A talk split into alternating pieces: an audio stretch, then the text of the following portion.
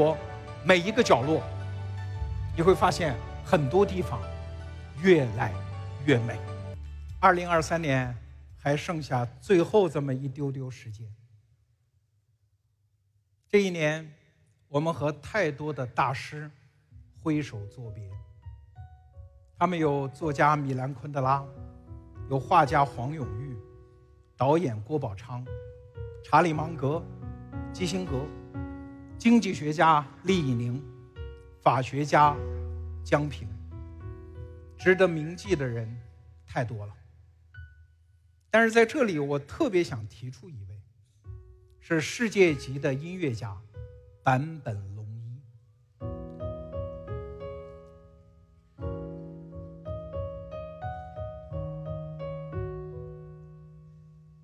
我很敬佩他跟世界告别的方式。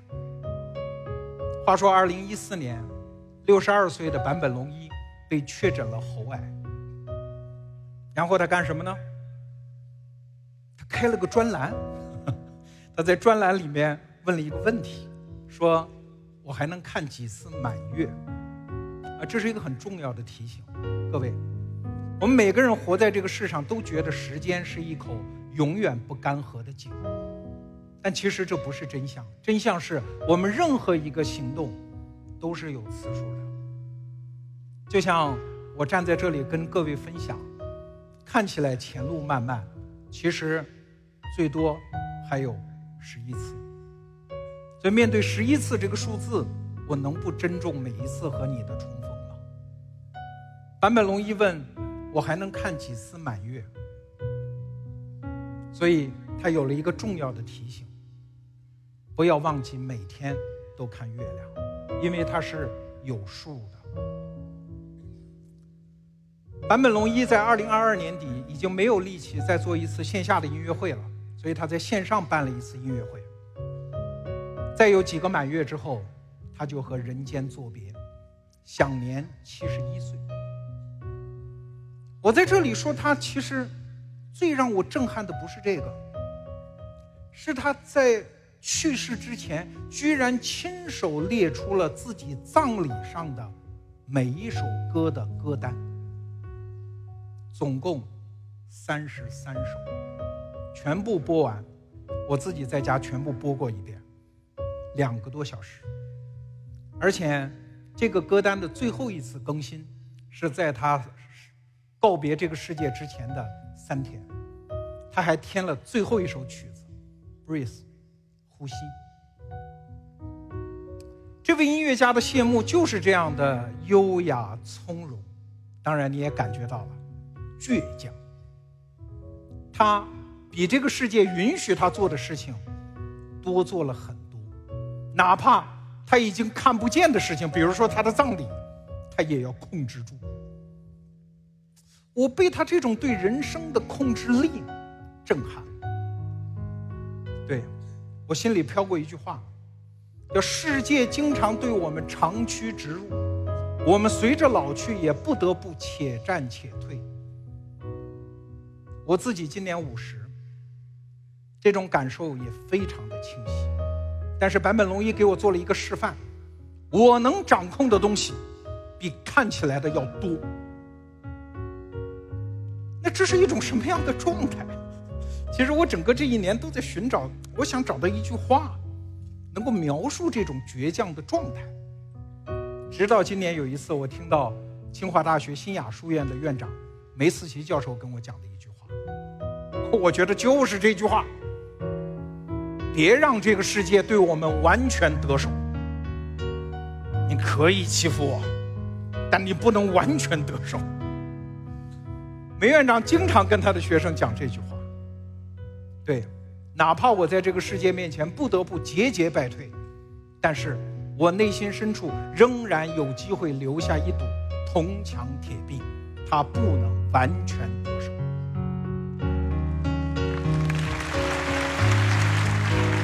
距离跨年还有二十分钟，那今天晚上我说了很多次，要具体，要行动，要出门那接下来我就跟大家汇报一件事儿，汇报我接下来的具体行动，说说我要干的那件事儿。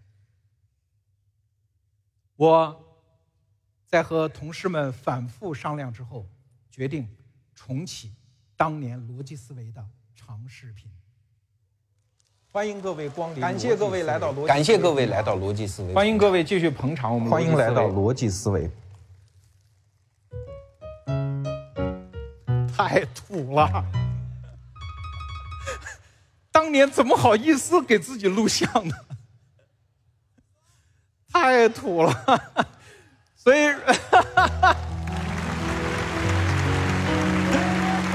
如果你当年看过，我今天真的要诚恳的说一句：感谢你当年的捧场和包容，谢谢。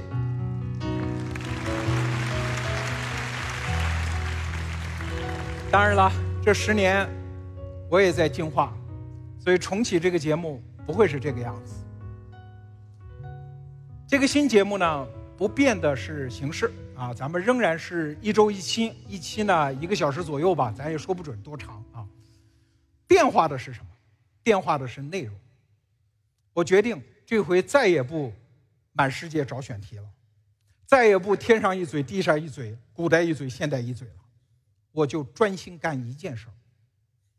我每一期讲历史上的一年，第一期就从公元一零零零年开始。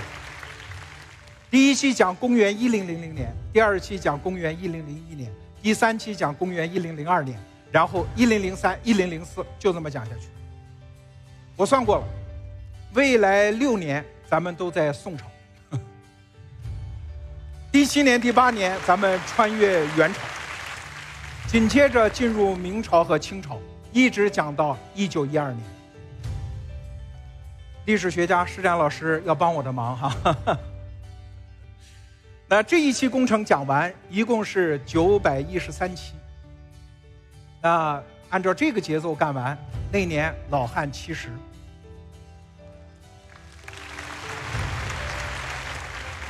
如果那一天我还没有挂，我还干得动，我再反过头干第二期工程，从公元前二百一十一年秦朝建立，再讲到公元九百九十九年，接上第一期，这又是一千二百二十期节目。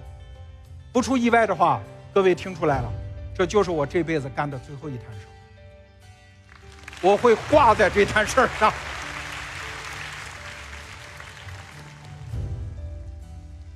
这个我准备压上自己后半辈子的项目，叫文明。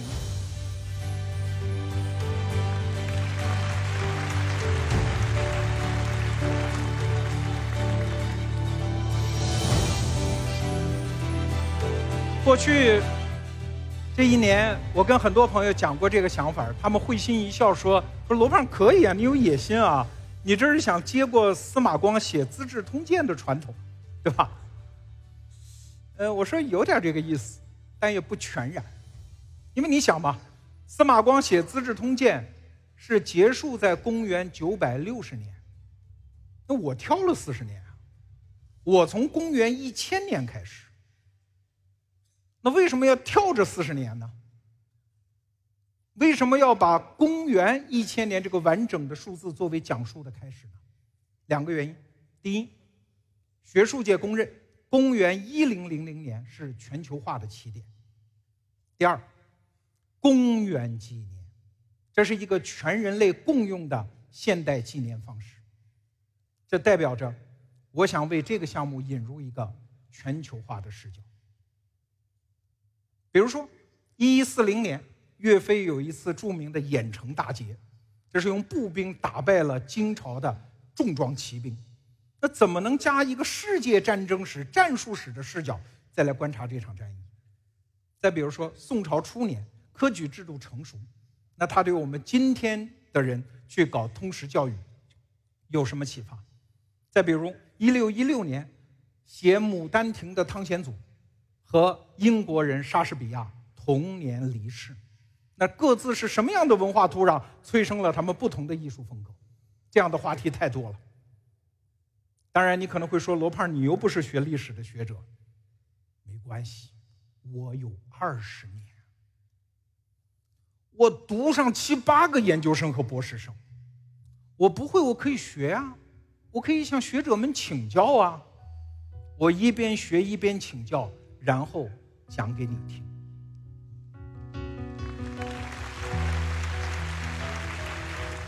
下面，我请大家看一个片子，给你看看我想象中的文明的样子。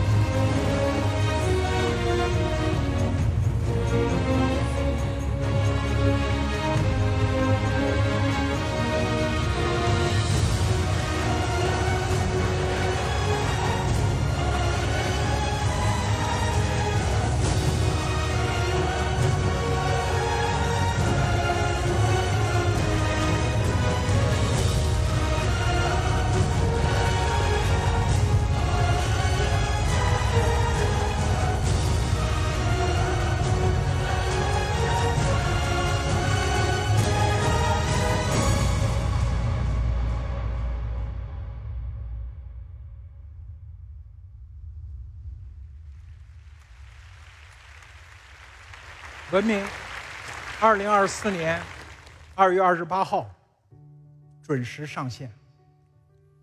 我在等各位的一个祝福，祝福我把它干完，祝福我把它干成。谢谢。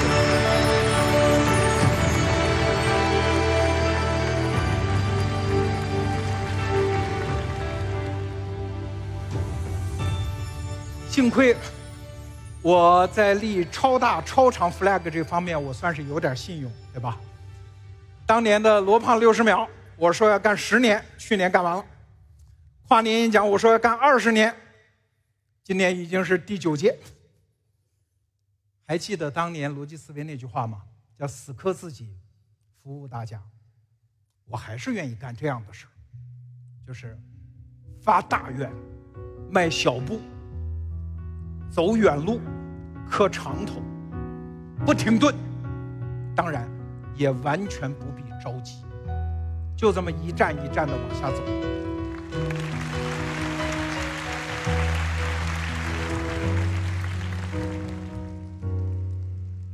正片节目呢，现在是一期也没有，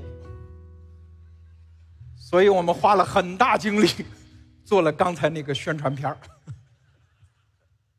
呃，我们的 CG 导演花了啊，被我们折磨死了啊，搞出这么一个宣传片。导演呢，在里面埋了一些非常有意思的小设计啊，比如一开头大家看到那个好多字，毕生的那个字模，请问那些字拼起来是啥意思？都是有讲的，呃，里面很多谜底啊，大家欢迎反复在网上看，欢迎大家来解谜。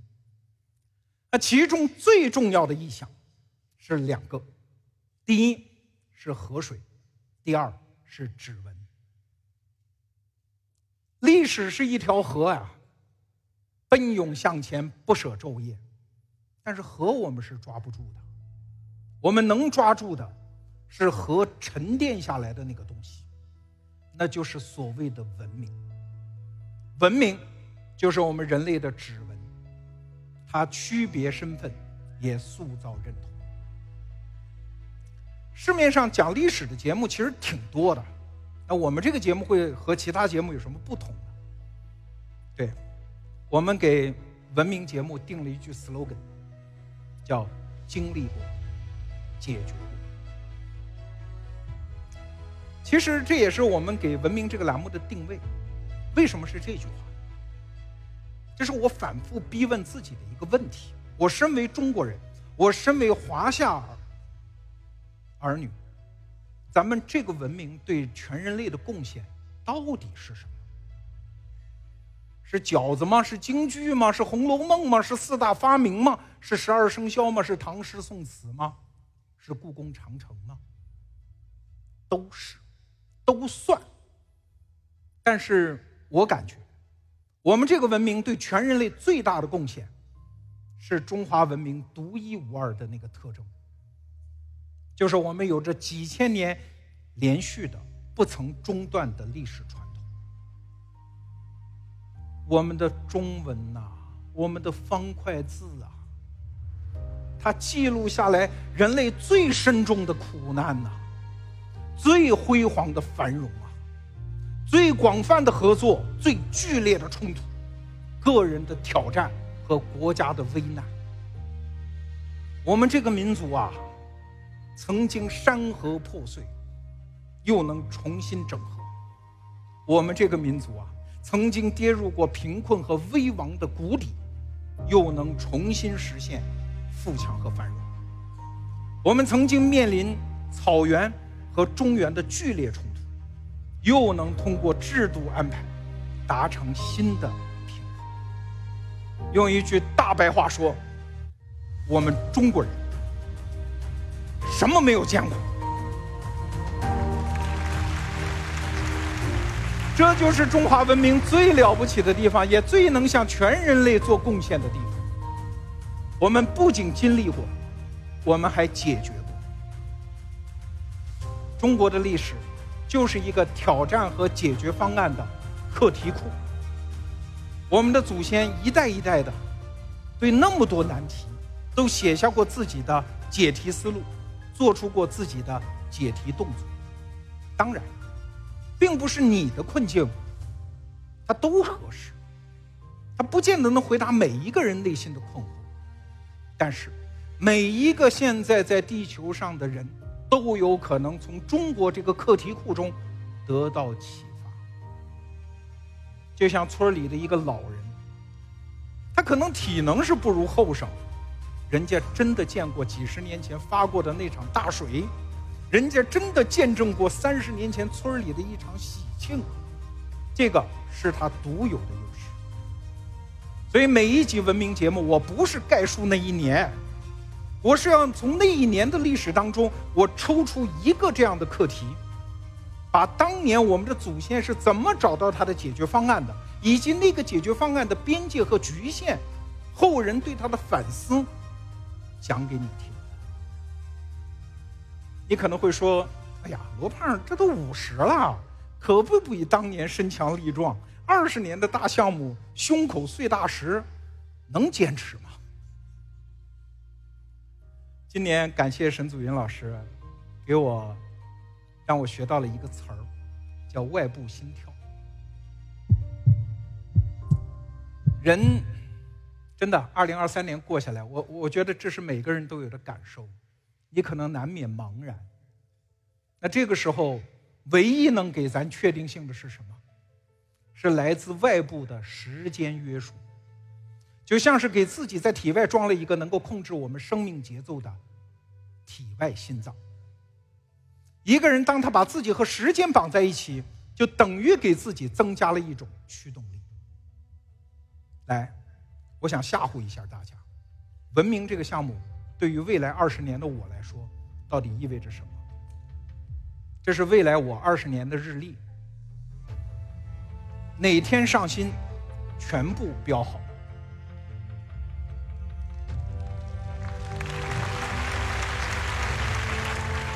这个节目的第一期会在二零二四年的二月二十八号开播，全年播出四十八期。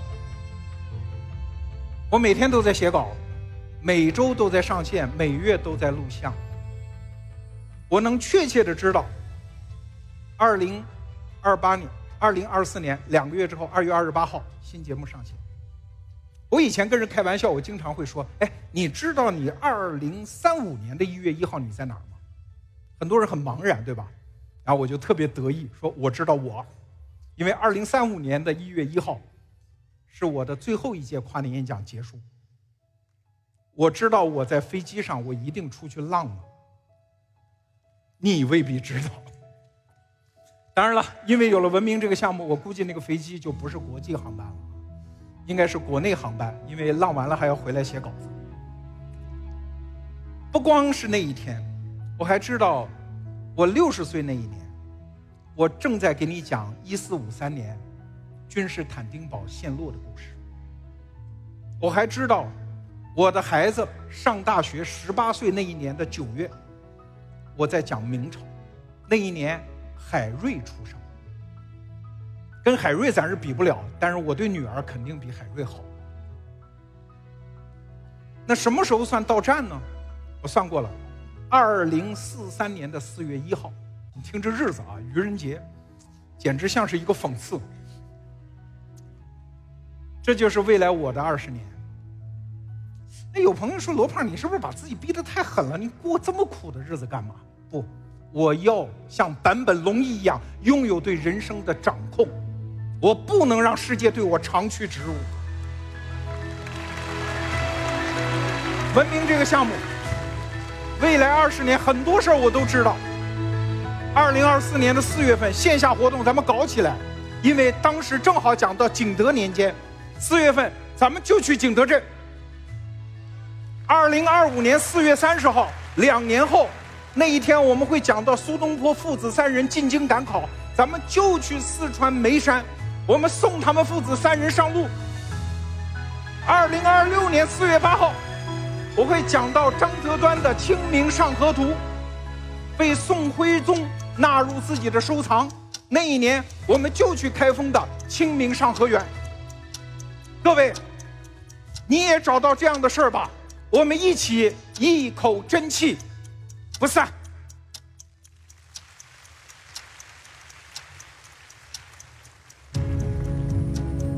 来，我们一起为新年倒计时：五、五、四、三、二、一，新年好！